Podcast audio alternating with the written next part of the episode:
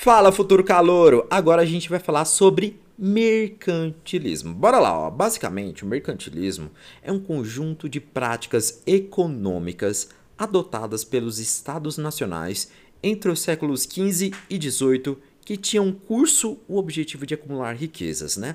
A famosa acumulação de capitais. É tipo assim, ó. Um Zé Mané vai na sua casa, bate em todo mundo, faz cocô no seu banheiro e fala que tudo é dele. E com isso, ó, a gente tem algumas características.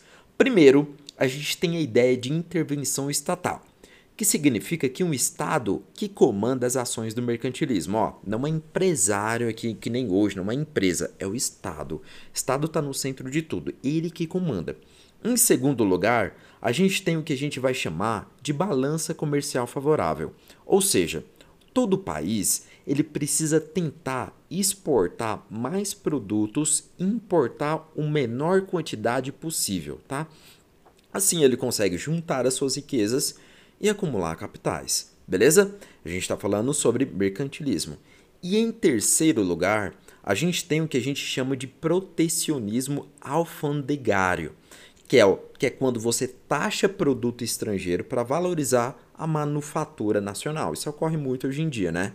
Você pega uma coisa que vem de fora, você dá um valor muito maior para ela para ninguém comprar aquilo que está aqui, e aí você diminui aqui o valor das coisas que são produzidas no nosso país.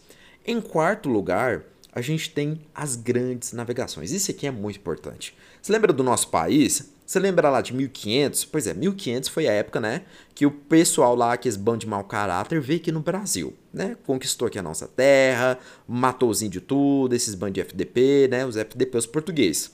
As grandes navegações, né, foram o quê? As potências europeias, elas saíam ao mar procurando novas matérias-primas. E daí vem a ideia de procurar metais preciosos e as especiarias. Então, naquela época, pessoal achava que aqui que a América era um rio de ouro, que era uma montanha gigantesca de ouro. Até tinha, né? Mas não era tipo igual acontecia no ideário. E eles vieram aqui, praticamente mataram todo mundo, explorou todo mundo e foi embora. Também, como consequência da expansão marítima, a gente tem o que a gente vai chamar de pacto colonial, que é aquilo que eu disse lá no começo. O pessoal vem aqui na sua casa, bate em todo mundo e fala que tudo é dele. O país que domina uma região é chamado de metrópole e a região dominada passa a ser chamada de colônia. E por fim, mas não menos importante, a gente tem um monopólio comercial, que tudo que se extrai, tudo que se retira na colônia visa o mercado através da sua metrópole, né? Mais uma vez, é uma exploração sem fim. Como por exemplo, a gente tem um caso de Portugal como Brasil. Portugal vem cá, rouba tudo nosso, bate na nossa cara e fala assim: irmão, ainda me paga. E basicamente é isso o mercantilismo.